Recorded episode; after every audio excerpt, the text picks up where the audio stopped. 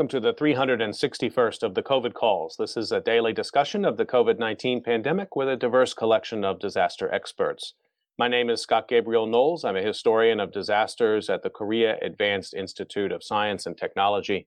I'm coming to you live from Daejeon, South Korea.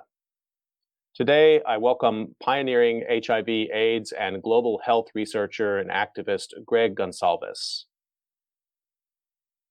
Just a reminder, you can usually catch COVID calls live on weekdays at 6 p.m. Eastern Time. Just go to the COVID calls YouTube channel to watch. You can hear COVID calls anytime recorded as podcasts on Spotify, iTunes, Podbean, or anywhere you get podcasts. You can also keep up with COVID calls via Twitter using the handle at US of Disaster or at COVID calls. Please do help spread the word and send suggestions for future guests and future topics. And as always, please feel free to suggest yourself as a future guest.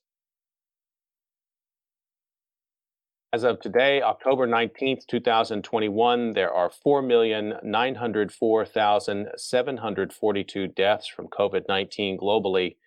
That's according to the Johns Hopkins University Coronavirus Resource Center. I've been reading an obituary or a story of advocacy for those impacted by the pandemic, and I'd like to continue that now. The headline is UN AIDS is deeply saddened by the death of Manuel da Quinta. And this appeared on the UNAIDS.org website June 14th, 2021. The UN AIDS family is deeply saddened by the death from COVID 19 of our dear colleague and friend Manuel da Quinta. We offer our deepest condolences to his husband Ricardo and to his family and friends in general. Since 2017, Manuel worked as a UN AIDS community support and human rights advisor for the multi country UN AIDS office for Argentina, Chile, uh, Paraguay, and Uruguay. But many of us knew him in the many roles he held and the tremendous work he did around the world as part of the UN AIDS family for more than 24 years, advocating for the rights and leadership of people living with HIV and the populations most vulnerable to HIV, including the lesbian, gay, bisexual, transgender, and intersex community, migrants and refugees, sex workers, indigenous peoples, and young people.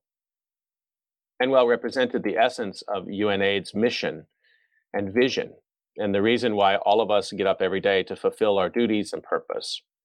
As a strong advocate for human rights and social equality, he always stood up against all forms of injustice, including internally at UNAIDS, where for many years he was the chair of the UNAIDS Staff Association. Manuel was an HIV activist since 1990 and accumulated a vast experience of community work with organizations working on behalf of people living with HIV in several countries in Africa, Asia, and Latin America. He joined UNAIDS in 1997, starting in the communications department, managing multimedia projects on HIV. Later in 2005, he co founded UN Plus, an initiative that brings together United Nations system staff living with HIV. Since then, he's worked in UNAIDS teams in Geneva, Bangkok, Dakar, and Buenos Aires. Manuel was a person with great positive energy, an enormous willingness to make even the impossible possible, bringing a deep passion to everything he undertook. He was also a loyal friend to many of us. Manuel left us at the early age of 59 years and will be deeply missed. We wish to express our deep sorrow at his passing and to reiterate our solidarity and warmth to the great community that has worked with Manuel in the HIV response over so many years, and to all those who've known him around the world and who mourn his departure obituary of Manuel de Quinta, the UNAIDS.org website from June of this year.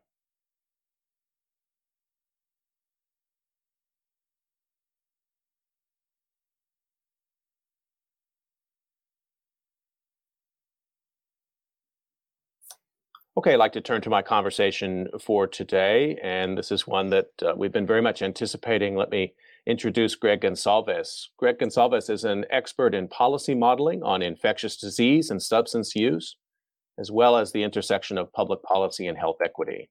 His research focuses on the use of quantitative models for improving the response to epidemic diseases. For more than 30 years, he worked on HIV, AIDS, and other global health issues with several organizations, including the AIDS Coalition to Unleash Power, the Treatment Action Group, Gay Men's Health Crisis, and the AIDS and Rights Alliance for Southern Africa. He was also a fellow at the Open Society Foundation and in the Department of Global Health and Social Medicine at Harvard Medical School from 2011 to 2012. He is a 2011 graduate of Yale College and received his PhD from Yale Graduate School of Arts and Sciences and the School of Public Health 2017, and he is a 2018 MacArthur Fellow Award winner. Greg Gonsalves, welcome to COVID Calls. Thanks, Scott. So let me start the way I generally do, just find out where you're calling from and what the pandemic situation looks like there today.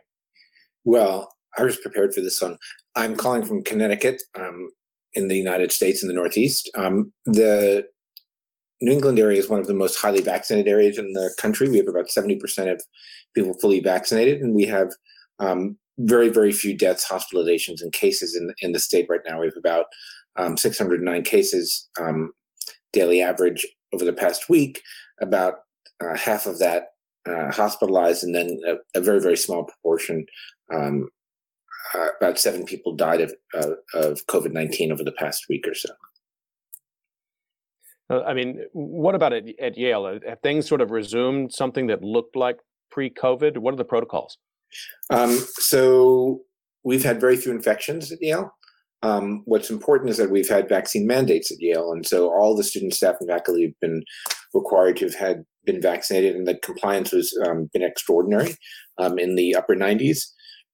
I think for all of these um, constituent parts of the university, staff, students, and faculty, um, and so we've had very few infections. That being said, um, masking is mandatory indoors, but we also have an, an indoor mask mandate in, in New Haven, um, which which Yale is part of. Um, and so um, while we're having classes face to face, which is great to see students and faculty and colleagues again, um, mask wearing and vaccination is sort of the core of what we're doing here at Yale.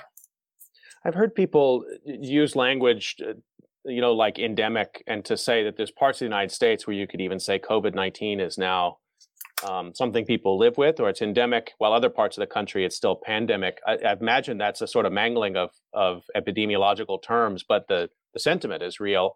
I, I mean, how do you describe the variability across, let's say, looking from Florida, Texas to Connecticut, because they are different worlds in terms of risk right now? Yeah. So look, I mean, epidemics are stochastic phenomena. That means they have a certain amount of randomness inherent in, in them as a, as a um, something that happens in the world. Um, so lots of stuff in the epidemic we can't predict, and it's it it it has its own city idiosyncrasies um, that um, we we can't put into our models. That being said, um, the vast majority of infections that are happening around the country, the vast majority of hospitalizations and deaths are among the unvaccinated. And if you go on the New York Times website or whatever your favorite um, aggregator of US data is, you'll see that um, there's state by state um, stark differences in the number of people who are vaccinated. Um, and so, um, again, like 70% of people in Connecticut are vaccinated. That's not saying um, we've we've reached our goal, nor that there are sort of disparities within that 70% fully covered uh, uh, that that we have to address. But you know, there are states in the American South that have you know far, far, far fewer people vaccinated as, uh, as a proportion of their populations, um, and you know, while there may be some randomness, seasonality, whatever you want to think your favorite sort of covariate in your model might be, um, the the the fact that vaccination is probably the, the, the predominant driver of what's happening in the U.S. now with the pandemic. So uh, like others, I'm I follow you on on social media and I keep up with your columns. So in many ways, I've I've kind of ridden along this pandemic with the issues that that you're writing about and that you're talking about. And having said that, I still want to ask this question about a memory that you might have, something that really sticks with you that defines this pandemic, something you know your own personal experience with the pandemic that you might be uh, hanging on to as a kind of signature memory of this time. Well, you know, as we sort of closer to two years um, of living with this virus, there's sort of lots of different touch points. I remember being on a phone call with a friend of mine from New York City early on in the pandemic when, um, you know, the mayor of New York and the governor of New York were sparring it out for who was in charge of, of this newly emerging um, uh, health crisis. And there was even fights between the health department and health and human services in um, New York City about who was in charge of the pandemic, um, which led to delays in New York City's response to the pandemic um, with all this bureaucratic infighting. And I remember that very clearly. Um, the sort of desperation of people, even in, in sort of states that um, subsequently have done fairly well with vaccination and controlling the epidemic, two, you know, 18 months, two years later. Um, there was an early um, memory that's pretty clear with me. The earliest one is when we got together in a conference room here at Yale to work with our Chinese colleagues and postdocs and faculty to think about what was happening um, in Wuhan and and and and uh, the People's Republic, um, because we early on we we had no conception that this was really going to be a, a worldwide pandemic. Um, two weeks later, of course, you know the everything changed. But really, really early on, you know, we, we didn't have any um, real conception of what was about to befall us. Yeah, that sparring among different agencies, I mean, was that a, a, signal to you? I mean, you're a person who's followed public health and public health agencies for a long time. I mean, that for people on the outside who might not know how to translate that, that might have just seemed like normal bureaucracy. But you're pointing to something I think is really important. Well, I mean, you know, you're a disaster historian, and um, there's a, a, person, Juliette Kayyem, who um, I, I, was part of a New York Times uh, discussion about vaccine allocation hmm. months ago now, and we were chatting offline during um, preparation. With me, talked to me about a book called Katrina: A History, 2000, uh, 1915 to 2015, with the idea that um, Katrina was a, a, singular hurricane in terms of meteorological history, but in real sort of the history of human events, um, it was paved the way he was paved for it for for over a century in sort of policies in New Orleans, Louisiana, and that the greater Gulf region.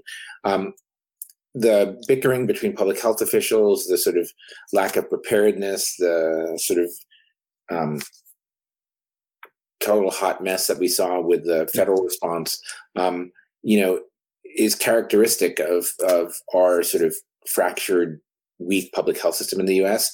and our sort of the state of our politics, you know, over the past decade or more. And so, um, you know, epidemiology um, outside of the the the politics is, is, is sort of an ivory tower conception. You know, the mathemat- mathematical models we design and we um, execute can tell you a lot about how the virus might do without human intervention, um, besides for vaccines and treatments, etc. And you know, nobody could have predicted the sort of uh, uh nobody could have really believed the kind of response we had from our um, federal, state, and local agencies back uh, starting in the beginning of 2020. I'm glad you name checked the Katrina book too. Uh, that's a, a colleague of of mine, Andy Horowitz, wrote that book, and it won the highest award you can win in the American historical profession last year. So it is. I mean, I think it's a good one to to point to that these there's a lot of preconditions that go. Um, that's not something that just unfolds over a day, over a weekend, as it appeared. I think so. So many people in March. Um, I want to come to a more recent sort of episode in your in your work, and this was a story that appeared in the New York Times in September. I'm just going to read the lead of the story because I think it really sets a tone. Is um, they wrote uh, a small band of longtime AIDS activists fed up with what they regard as President Biden's failure to scale up coronavirus vaccine manufacturing for global use deposited a fake mountain of bones outside the home of Ron Klain, his chief of staff, on Wednesday to represent the lives that they say have been lost to the president's inaction. And there's is a photo there, and there's a U-Haul trailer, and there's a, a picture of a pile of bones, and there's Greg Gonsalves. Uh, and it's quite a story, and it's um, I think it bridges maybe some important moments in your in your career because I wanted to really start with this um, because I think it you know it brings so many different aspects of the things you've been working on together. So I mean, guess basic question: Why did you do this at Ron Klain's house? Why drop off the bones?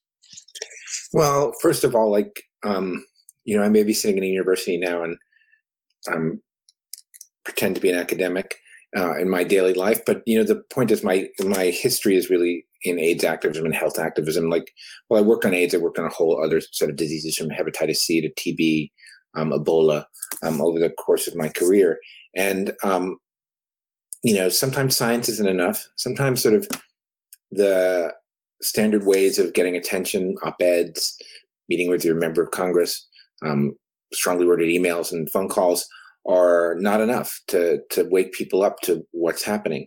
Um, and just like in the early days of the AIDS epidemic, um, there was sort of an inertia um, or even a benign or malign neglect uh, in terms of confronting the pandemic. And in the context of um, COVID vaccine scale up, um, well, we're talking about 70% vaccination in Connecticut and um, high vaccination coverage in many other places around the US and, and, and in some other countries around the world, like Portugal, for instance. Um, most people in the global south, particularly in Africa, have very little access to vaccines. And it's not not uh, uh, uh, an epidemiological crisis, uh, an industrial crisis. It's a political crisis. Um, there is some strange, strange um, reticence or resistance in the White House to scaling up uh, mRNA and other vaccines um, outside of the context of what the manufact- the original manufacturers, the originator companies want to do. Um, groups like Public Citizen in DC, Prep for All in New York City, Thomas Frieden, who's a former CDC commissioner in the US, um, uh, and his group Resolve to Save Lives, have all said we can scale up mRNA, mRNA vaccines much more quickly by sharing the technology with contractors in the US or with um, pharmaceutical companies around the world. And there's pretty widespread consensus among clinicians, scientists, advocates, um, global health leaders that this needs to be done. But there's singular resistance in the White House that is either from David Kessler, Jeff Zients, Ron Klain, or the president himself. Um, and so um, we thought going in front of the president's house would probably be not very interesting because people protest from the White House a lot. But the closest person to the president is Ron Klain, and there's good reason to believe that he's giving the president advice that it doesn't matter. Um, uh, it's not a political um, deficit for you if you ignore the global pandemic. We have to keep sort of the pharmaceutical industry on our side, whatever. Ron Klain is is obstacle number one to global vaccine scale up, and so we went to his house. We went during the middle of the day. Nobody's like likely to be home.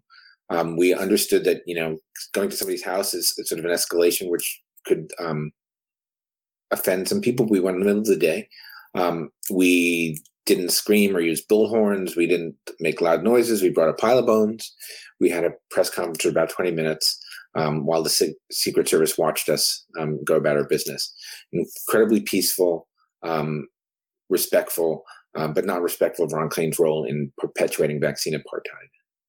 It really, thank you for explaining that. And, and I mean, it really taps into kind of a, a challenge here with with COVID, which is sort of discovering who the advocates are. And you know, there's the long COVID community, I guess, but it's pretty disparate, and they haven't yet. Um, there's not sort of one national organization that I'm aware of that's advocating. Um, and, and so, I wonder. I guess my question is, how do you think an action like that can build? I mean, because it does seem like there needs to be a sort of broader social movement around vaccine access, but then many other aspects of healthcare access that COVID provides. Well, it's interesting. The conversation I told you about at the beginning of this broadcast with my friend in um, New York runs an AIDS organization. Um, we were talking about a public health leader in uh, New York City who we were talking about two public health leaders who were sparring with each other whose history was in AIDS.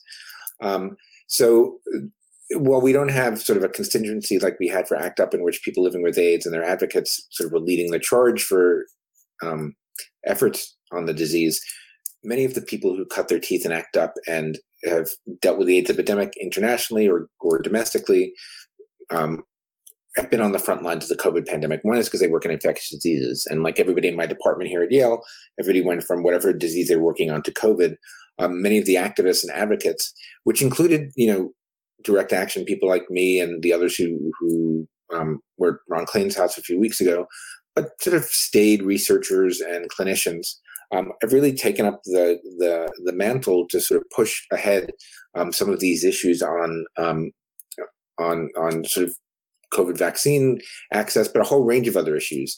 It's a lot of infectious disease epidemiologists, clinicians, people who come from the AIDS movement on the sort of advocacy side who've been at the forefront of this, and it makes sense. You know, COVID is a worldwide phenomenon. We're all affected by it. Um, those of us who work in AIDS and have seen one pandemic go by, two pandemics, if we want to count TB, three if we want to count HCV, um, you know, really have a, a wealth of experience to and sort of muscle memory in terms of dealing with sort of recalcitrant governments and drug companies um, and sort of sprung into action and know what to do. And so, you know, that's what a lot of the work is being done. I'm on a daily WhatsApp chat with um, people from all around the world. It's access to medicines people, many people who we, we've known each other for 20, 30 years now because of the fight for antiretroviral drugs around the world. Um, um, it's not a mass movement, but it's definitely a, a global movement of people who've been fighting for access to medicines for 20 plus years.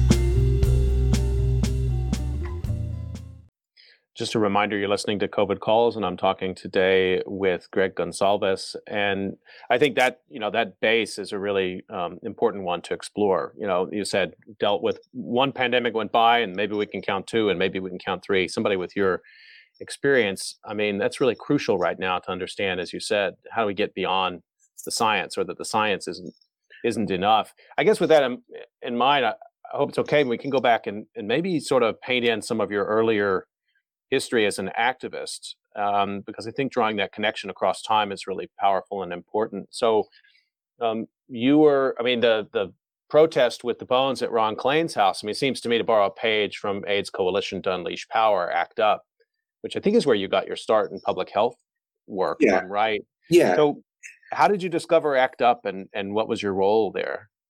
So ACT UP was um, started in 1987. Larry Kramer and a group of other people, so it's not just Larry, um, met at the Gay and Lesbian Center in New York City to sort of say, look, this is not enough. You know, the sort of um, nascent service industry that was caring for people living with AIDS was not enough that we needed political movement to sort of spur um, government action on research and development, treatments, civil rights, etc.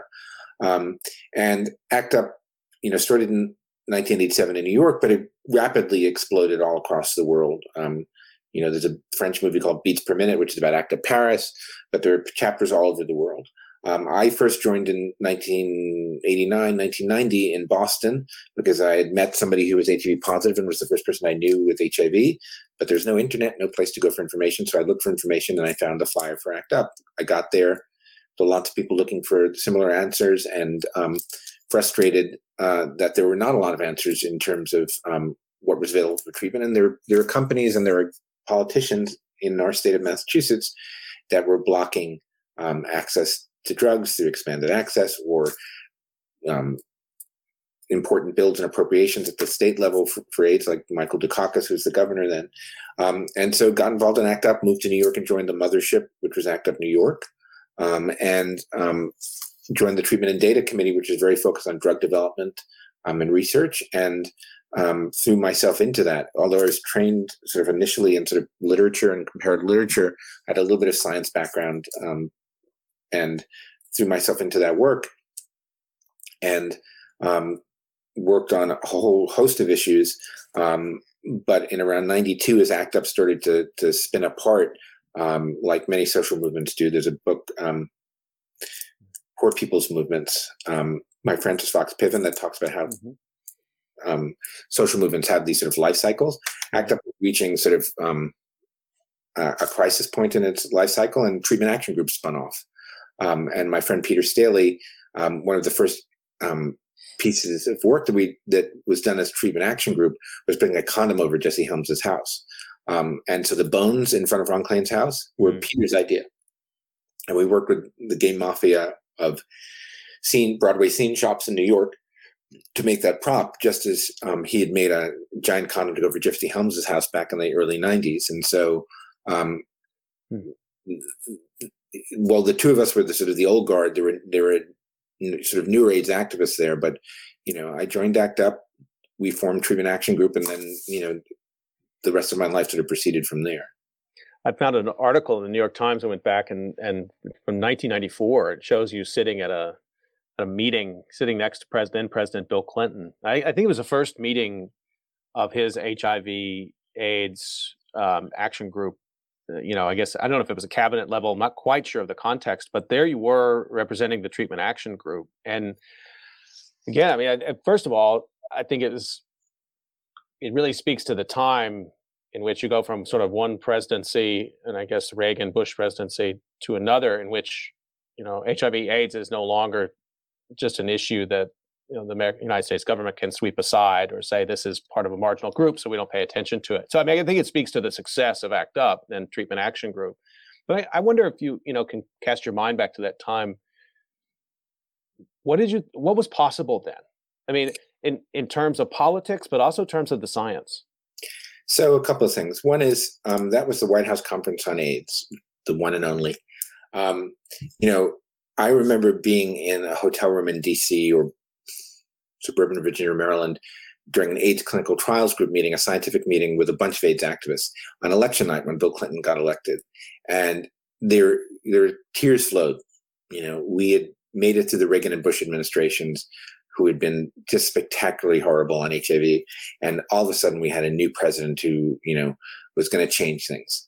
Um, fast forward, and um, we were gravely disappointed. The the the president really didn't make AIDS a priority. He ended up doing "Don't Ask, Don't Tell." I mean, a whole you know maintained the ban on needle exchange. He was a complete disappointment to us. Um, and so um, at that White House Conference on AIDS, which is early on, um, you know, we were sort of laying out our agenda, and I was talking on research and said we should double the NIH budget. It'll never happen. It did happen, and um, it wasn't my fault. It wasn't my my idea. But I think like um, biomedical research funding was sort of a bipartisan um, item, which could could um, make its way through the sort of 90s sort of um, triangulated politics. But all the other important things, we really didn't get much out of the, the Clinton administration and were deeply disappointed. Um, until 90, 1996, we didn't have actual treatments that could save our lives. Um, we were working with drugs like AZT, DDI, DDC, D4T, which were like, does it do anything at all? Does it keep you alive? Um, and having sort of tortured discussions with FDA and others about how to do trials to a certain small and sort of medium-sized benefits from these sort of um, um, not very potent drugs. Um, in 90, 1996, things changed. We're still in the middle of the Clinton administration. Um, and towards the end of his term, um, it's pretty clear that these drugs are, are game savers, but uh, game changers. But um, this, and this will remind you of what's happening now, that most of the world can't get access to them. And the Clinton administration um, was blocking access to these AIDS drugs by um, threatening trade um, trade sanctions or putting people on an, a, a watch list, um, countries like South Africa and others, for talking about generic production and breaking patents on these drugs. And so um, everything old is new again. You know, the fights we had with the Clinton administration as it exited in at the end of the last century are starting all over again about who gets access to life-saving uh, medical interventions, whether it's AIDS drugs then or, or vaccines now for COVID. Um, a lot of the same fights are, are just happening in the same almost exact way, except for the agents involved. How did you understand that that hesitancy at that time uh, to to not be more aggressive with funding for uh, life saving treatments, but also for vaccine um, availability? And I mean, what was is this? Is this the power of of big pharmaceutical that is bipartisan in the United States in the 1990s, or or is there something else here? I mean, there's still that the LGBTQ community was somehow still politically marginal and so even a democrat could get away with sort of having a meeting and then saying we've done our work here and moved on. I'm just trying to understand how a president can say no to something which is so obviously uh, that's such a morally bankrupt position. I mean so obviously morally bankrupt and yet both parties do it. Um because we don't matter right? I mean i just wrote a piece for the nation this past week mm. um um talking and, and you know to be fair to the Clinton administration and all other presidents, we, we've done this for like centuries, right? I, I went through sort of history science and medicine and the sort of way we've to addressed cholera, yellow fever, um, smallpox in the United States. Um, it's about who has power and who doesn't have power. And the gay community was an important constituency of the Democratic Party, but we weren't that powerful. Um, and so when it came to push comes to shove, if you're trying to show um, America that you know you were tough on drugs, you'd maintain the ban on needle exchange. If you wanted to show that um, you, you were not hostage to special interests, you know, you'd cave in on don't ask, don't tell. And so, like, we were not high on the agenda. It's Larry Kramer used to call us, said we, we were treated as dis- disposable people. Um, and, um, you know, we don't matter in DC. Um, you know, we were, we were they were willing to write us off um, if there were higher interests involved. And a lot of the times that's about the pharmaceutical industry. In the context of AIDS drugs and, and COVID vaccines, the pharmaceutical lobby is, is incredibly powerful in the US. It's the largest lobby in DC. Um, it's bipartisanly um, um, um, integrated into sort of both parties in the United States. Um, you know, Kathleen Rice, who represents my district in East Meadow in New York on Long Island, where I grew up, Democrat, but you know, has been key leader against sort of drug pricing reform in the current um, Biden bill that's passing through Congress. And you're like, really? And then you just start scratching the surface and realize how much money she gets from the drug companies. Same with Kyrsten Sinema in, in, in Arizona. There's a large sort of um, um, blood sucking squid phenomenon that is yeah. the pharmaceutical industry in DC, and they're in, incredibly powerful. Um, and you know they think they own the FDA. It's pretty clear when we talk about COVID vaccines that they think they own the White House. Um, you know, Albert Bourla screams and yells anytime anybody talks about anything that sort of breaks the mold of um, his absolute monopoly control on on his vaccine. Mm. I I'm thinking numbers I looked at. excuse me. That um, maybe there's something like three full-time lobbyists for every senator. I mean, there's there's a staff, full-time pharmaceutical lobbyists for each senator. Uh, yeah, I mean, it's it's enormous, and you know, even before COVID, many of us worked on FDA issues and drug approval issues. Um, you know, we are seeing a sort of vast deregulation of of the pharmaceutical industry and drug approval, which is, you know, if you know the history of FDA, um, and Frances Kelsey and the thalidomide disaster and sort of the whole history from the beginning of the 20th century about patent medicines.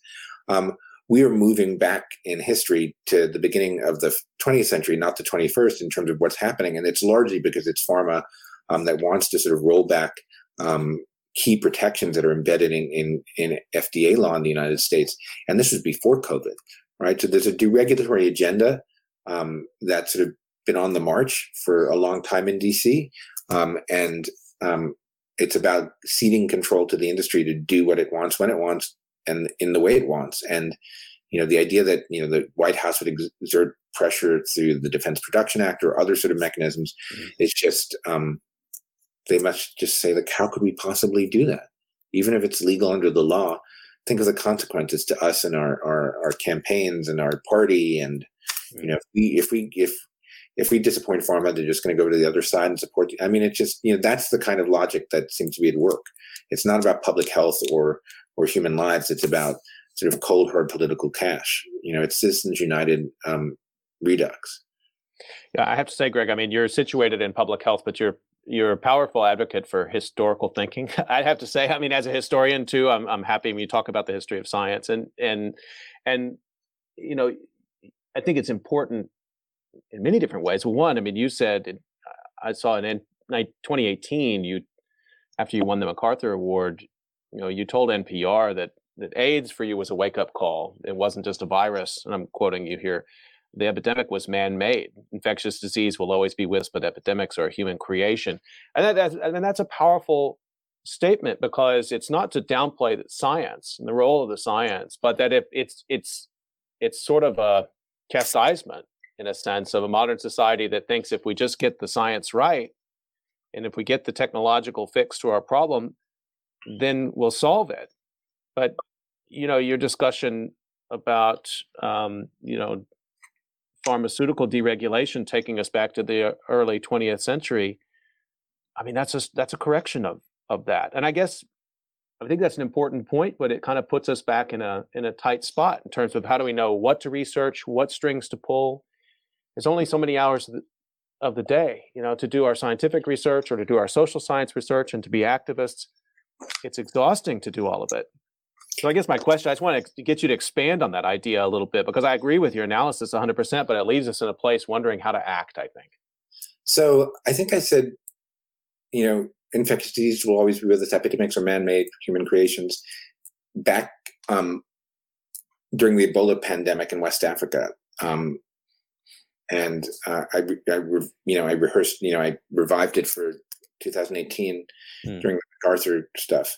Um, but you know, it's pretty clear that um, so there's there's two authors who have been very influential to the way I think about things. There's a guy named Alex de Waal, um, who wrote a book called Famine Crimes that talked about how sort of the humanitarian international sort of has perpetuated itself um, and perpetuated um, famines, and that famines are political constructs. It's not about food scarcity; it's about political decisions that create famines, um, and relying on sort of ideas from Amartya Sen that like famines didn't happen in, in democracies, etc.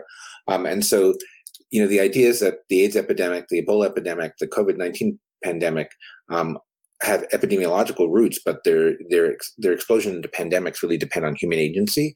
Um, and then there's another book called Why Nations Fail that Daron Acemoglu and um, James Robinson wrote several years ago about sort of sweep of history of, of sort of ups and downs of human society. And there's this one paragraph in it, and I think it's in the introduction, and I'll mangle it, but they said, you know, poverty doesn't happen by accident or mistake. There, there, it happens by political choices made by political leaders right? And said, you know, why nations fail is not because, you know, guns, germs, and steel or something in the character of, of various um, nations and continents and countries. It's that predatory elites create conditions for poverty um, and and and strip countries bare um, in a way that is consensual by political elites. And this and so, as I read that, I'm like, gee, that seems pretty apt in terms of ill health. Ill the reason that people die from COVID and don't die from COVID, the people who are getting vaccines and don't get vaccines, is not about whether we can make them, whether they're effective, whether the science is right or wrong. It's because somebody in the White House, somebody in a boardroom decided that it was not important for for people in uh, in Senegal or Cote d'Ivoire or or Kenya or Mauritania to get access to these vaccines. That they didn't matter. That they were disposable as we were during the AIDS epidemic. So in 2006, you moved to South Africa and spend a few years there. And it seems like that was a turning point for you, maybe out of um, your role in treatment action group and and, and more sort of activist centered uh, organizations. Maybe give us some context for that, because it was from then you you went into public health after that, into academic public health. Well, so Zackie Achmat, who ran the Treatment Action Campaign, or was one of the leaders of the Treatment Action Campaign, a South African group, um, back in 2000, came to New York um, because he was a, a, gay man. He knew and an artist. Um, you know, made films with his uh, lover, then roommate Jack Lewis. Um, knew sort of the LGBT community in New York, and came to me and my colleague Mark Harrington at Treatment Action Group and said, you know, we realized how you trained yourself to understand the science as non-scientists. We just started this group called the Treatment Action Campaign. where you come to South Africa and um, help us set up some trainings to teach our, our members? Um, and we are like, sure. And we had no clue. I mean, people like Health Gap um, and other organizations who had done earlier treatment access work in the late 90s were all over this, but we we were very focused on the U.S. situation. Went to South Africa, realized, Jesus, this is not like treatment action group or act up this is a huge mass movement they can bring 30,000 people in front of parliament we could never bring anything like that um, and so um, went and did trainings um, on AIDS science and medicine and opportunistic infections and all of it, immunology, everything for the members of TAC, um, largely who were poor people from townships with rudimentary education, um, but who easily, um, with a little bit of uh, uh, you know, over the course of three days, could master the basics of the immune system, how the virus works, et cetera, and turned it into this giant sort of world uh, nationwide campaign of treatment education um, in clinics and in townships all across the country. Um, that was a heady time. The AIDS, the AIDS conference in Durban in 2000, Nelson Mandela, Bill Clinton, others challenging the world about medical apartheid with antiretroviral drugs. Um, and it shifted the the sort of thinking of many AIDS researchers across the world and AIDS activists across the world that we had a now we had a sort of international global fight. Mm.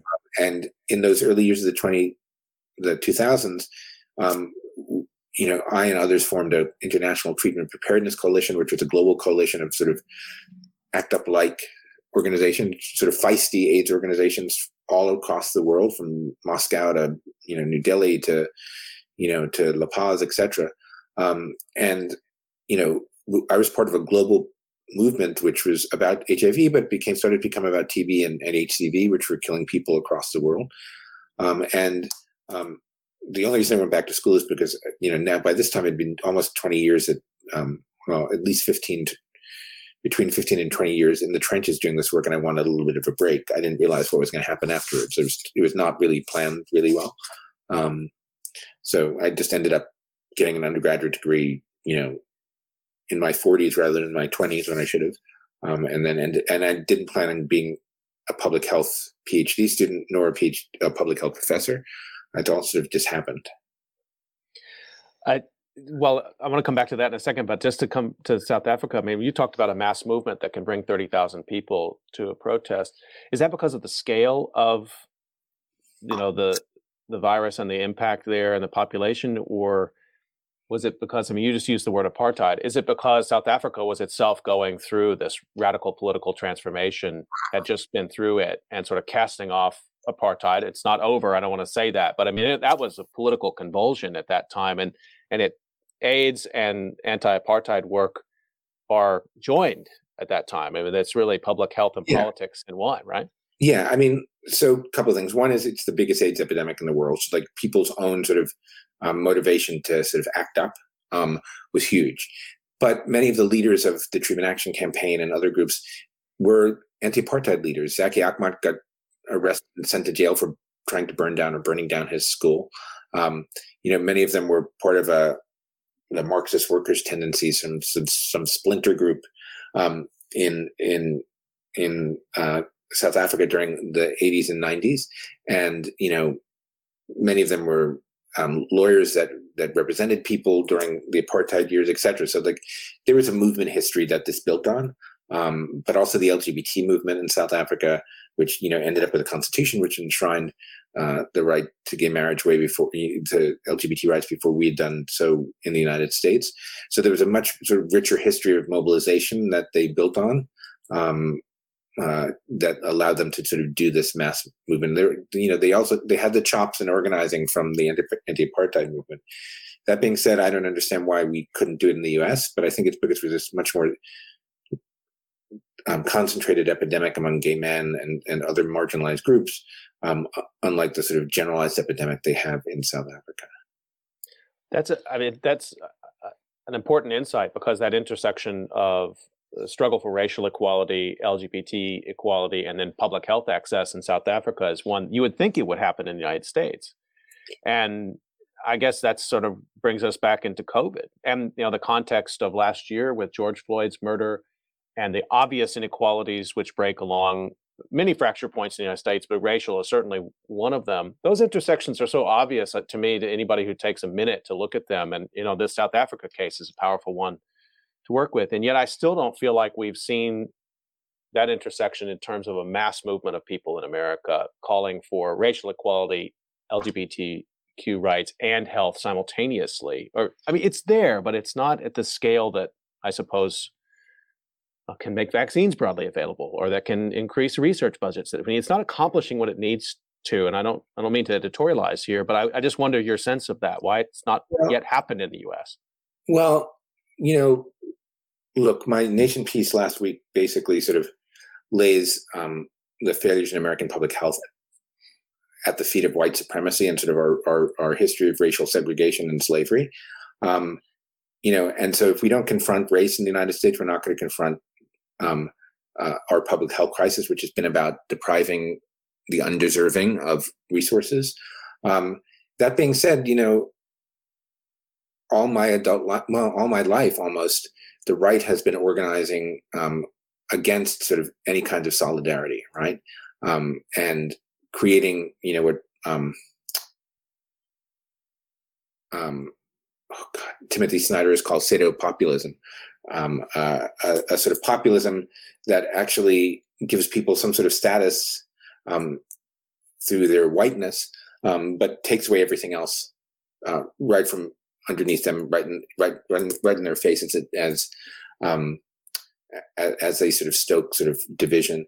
And it's been a very powerful tool in the United States. It still is. All the debates about you know vaccination and and and all the discussions about Black Lives Matter, it's all been about politics d- division and mm.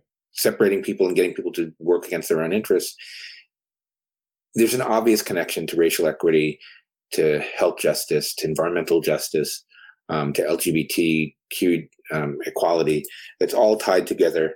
Um, but these connections have not been made. Um, we work on lots of single issues in the US, um, and we don't have sort of a united democratic front to sort of say, let's put all this under one um, umbrella. Let's get rid of these monsters, and then we can we can we can hash out all the details about these individual policies later on. But you know, the Democratic Party, you know, going back to Clinton, we're still Dick Morris's children. It's all a bit about sort of appeasement and sort of triangulation and meeting the Republicans halfway. I mean, essentially, Joe Manchin is the president of the United States right now. You know, you know, the, the vast majority of Americans in the Democratic Party support the president's bill, which is really the largest piece of social legislation in my lifetime. Mm-hmm. Um, but one man is, is, is holding it hostage, and because he's he, he can do it parliamentary from parliamentary um, means, but he also has a lot of support in terms of the sort of chattering classes of political pundits who really think this is the way the world should work. Moving constant a constant tacking to a center that doesn't achieve these sort of large scale breakthrough moments in policy. That is actually a center that is actually to the far right of of where Americans are, at least on this bill.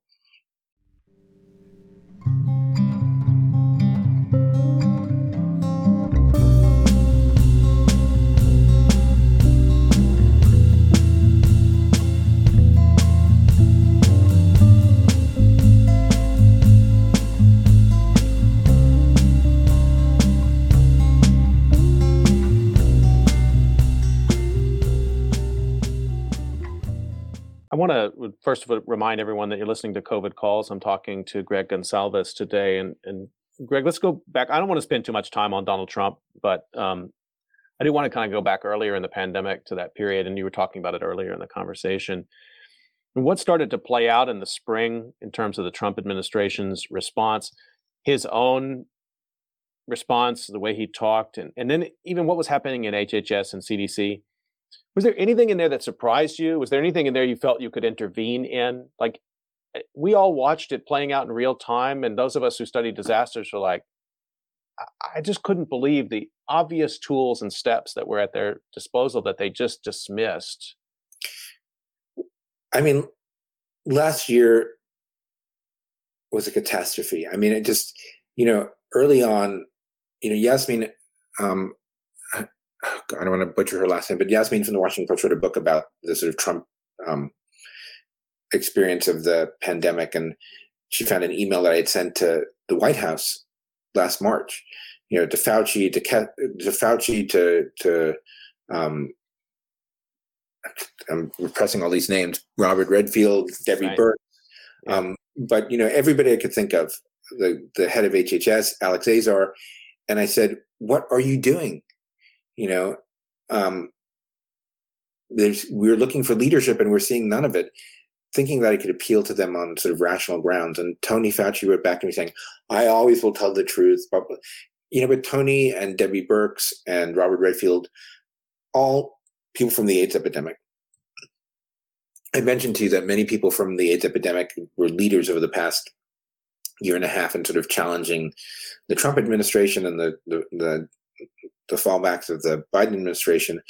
But Tony and and Deb and Robert Redfield just capitulated, and I, I don't care what they tell me in retrospect or in real time, is that they went along to get along. They thought being on the inside was more important than than sort of um, intervening at that point. Yeah, a lot of people were were were frankly evil, incompetent, um, you know, buffoons during during that time. You know, from Jared Kushner to the president himself to the rest of the sort of rogues gallery that we can name of Scott Atlas, for instance. But what about the sort of rank and file people at CDC, NIH, and in HHS, Tony, Deb, and um, Robert Redfield? You know, they could have three of them could have gotten together at some point last year and said enough is enough and sort of called the question. Maybe like that's not how it works. Their lives have been public service uh, all along, but like you know, we went through hell last year. Um, we made the pandemic incalculably worse, um, and nobody within the administration seemed to, um, you know, civil, you know, lifetime civil servants nor political appointees wanted to sort of um, challenge the president. It's it's it's really the darkest day in my lifetime in the United States. Do you think it's left lasting harm in the public health community, in um, the infrastructure, you know, CDC and HHS? I mean, what's the It's a little too soon to say, maybe, but I, I asked this question because you know you wrote in the Nation about Scott Atlas recently, and that even for this short period of time in which somebody like Scott Atlas gets a national platform to spread herd immunity ideas, it matters. It, it has a long tail. Well, look, first of all, not to go back to historians, but Elizabeth Fee, who's a historian of um, public health, said, you know, we, have never given a damn about public health in the United States ever, really. You know, we spend 3% of uh, every dollar on public health compared to the rest of healthcare. So public health in the United States has been um, uh, in a shambles for for for for decades, pretend, potentially centuries. Jim Downs, who's another um, historian, talks about um, the response to cholera and ex- yellow fever and smallpox, cholera and smallpox in in in post Civil War America, and the way in which they turned a blind eye to what was happening among freed slaves because, frankly, they didn't matter. And so we've had like a disaster of a public health system for for years on end. Um, and so never really sort of raising rising to sort of the level of what we needed. You know, before the pandemic, we had lost 60,000 public health workers after the Great Recession in 2008 who never came back, and probably 100,000, 200,000 more we needed to sort of just fill the gaps um, before COVID 19 hit. We've had a weak social safety net. Elizabeth Bradley, who was a colleague of mine at Yale before she went to go run Vassar, said the difference in life expectancy in the US is probably less due to healthcare spending than it is to social service spending. So we have a frayed social safety net that um, and a, and a weak public health system, all based on the idea that if you start universal programs that protect public health and and, and offer social protections, you got to give it to everybody. And it starts to say there's deserving, there's we're all deserving of, of a basic baseline of public health and social protections. So we had a whole um, lead up to the pandemic, which which set us up for failure. And so, um, you know, when it's when people say, "Oh, what happened to public health during the pandemic?" It's like you get what you pay for. It was all it was already a mess, right? And um, th- there's been a um, a meme or an idea that like public health because of the way the pandemic played out and with things we talked about with its own worst enemy last year. There's a lot of misinformation. There's a lot of scapegoating. Um, there was a lot of um, manipulation about public health information. It was designed to confuse people, but also to, to make people suspicious of, of, of public health advice, of the state in general. You know, there's, there's a huge investment in saying that the state um, has no role in our societies because the market's going to um, provide, right? This is sort of Reaganism all the way through the past 40, 50 years. Um, you had to make it happen. You know, it, it really. Scott Atlas, Ron DeSantis have a vested interest in making government not work for you, um, and they they they did it spectacularly over the past year and a half. Um, you know, the state is is in your way. It's a it's an obstacle to freedom, and there's no good that can come out of public health, whether it's vaccines or masks. you see the disinformation campaigns and the anti-vax now becoming mainstream in the United States as, as growing directly from that? I mean, you think it's a it's just a partisan political tactic, or because it seems to merge with so many other um, shadow, you know, QAnon and other kinds of groups. It's this this big agglomeration of conspiracy and anti-government thinking. And of course, it's cost a lot of lives. But what do you owe that to? Well, remember, you know, the weird thing about anti-vax stuff is that, you know, yes, there's sort of the the the new sort of right-wing vaccine conspiracy theories, but Robert F. Kennedy Jr. has been a strong anti-vaxxer for a long time.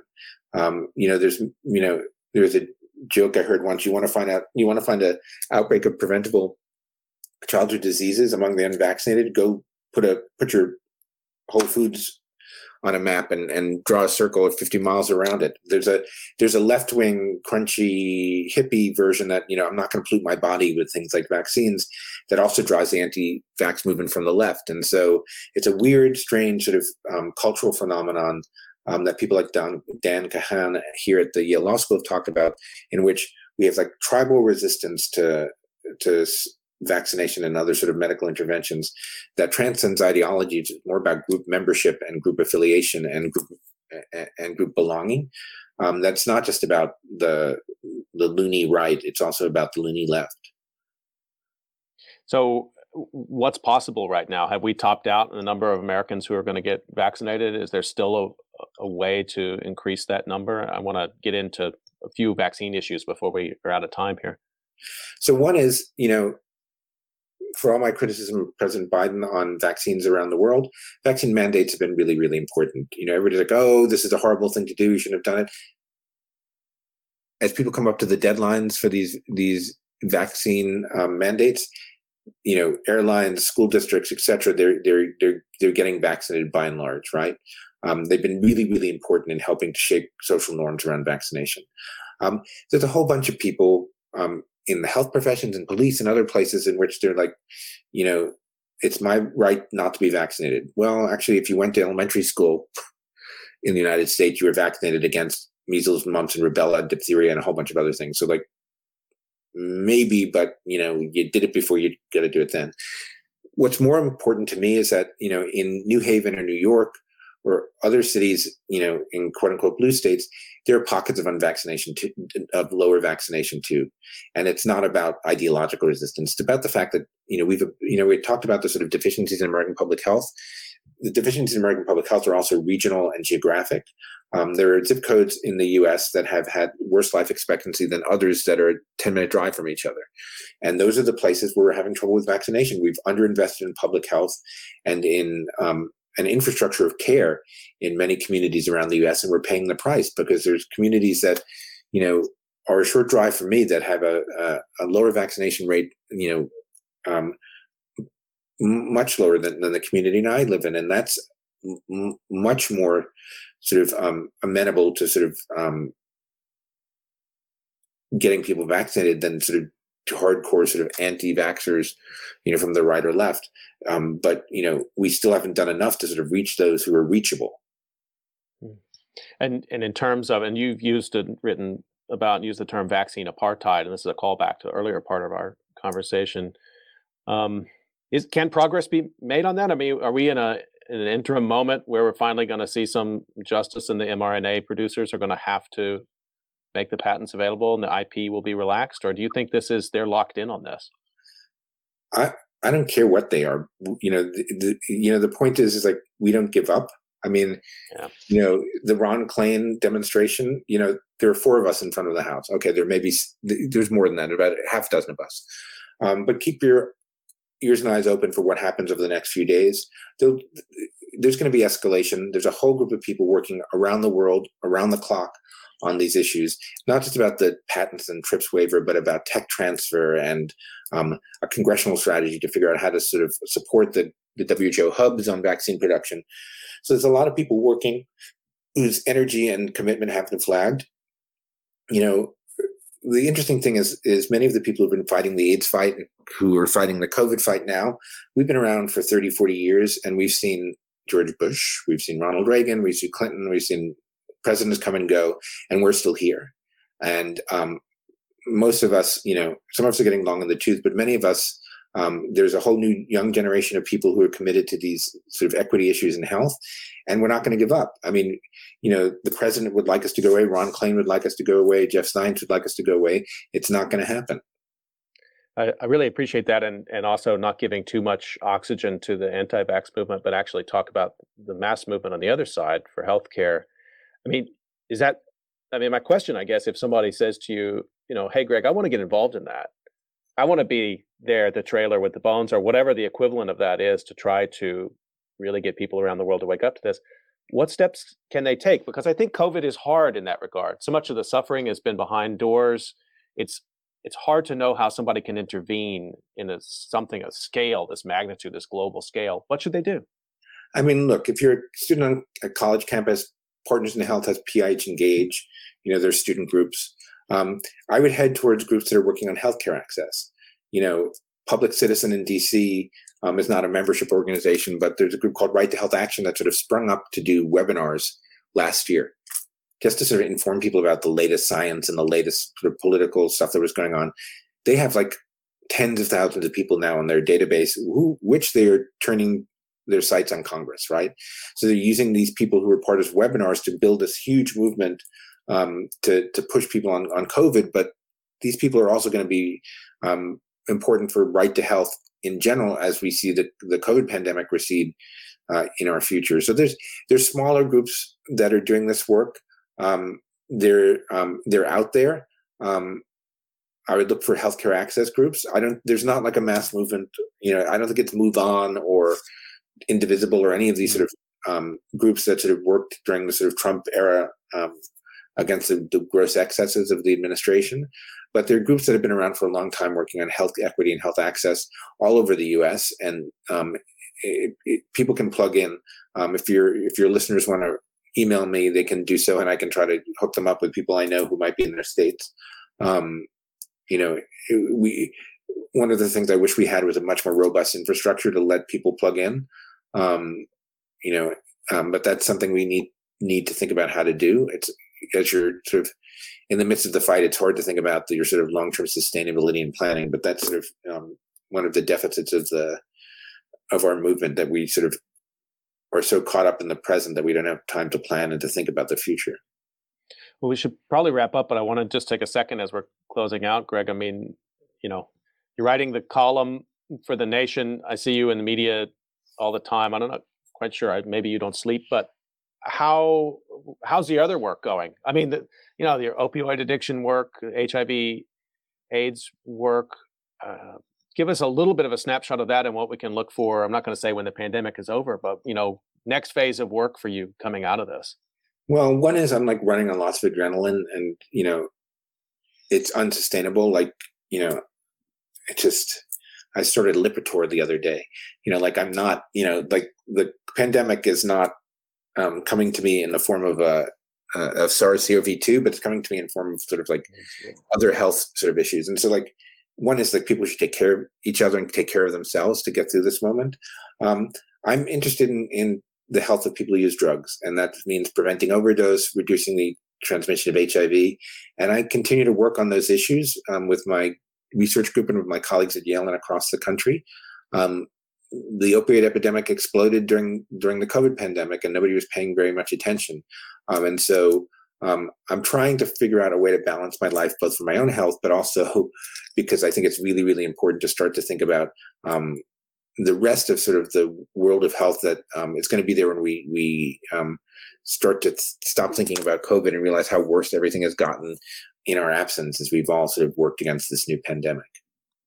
Just a reminder, you've been listening to COVID Calls, and you can usually catch COVID Calls live at 6 p.m. Eastern Time. And I want to thank my guest, Greg Gonsalves, for taking for your generosity of time today and, and talking about your, your background in research and activism and bringing us up to speed on what we can do now about this pandemic. Thanks, Greg, and um, uh, take care of yourself, but also keep it up. Thanks, Scott. Great to be here. Stay healthy, everyone. We'll see you next time on COVID Calls.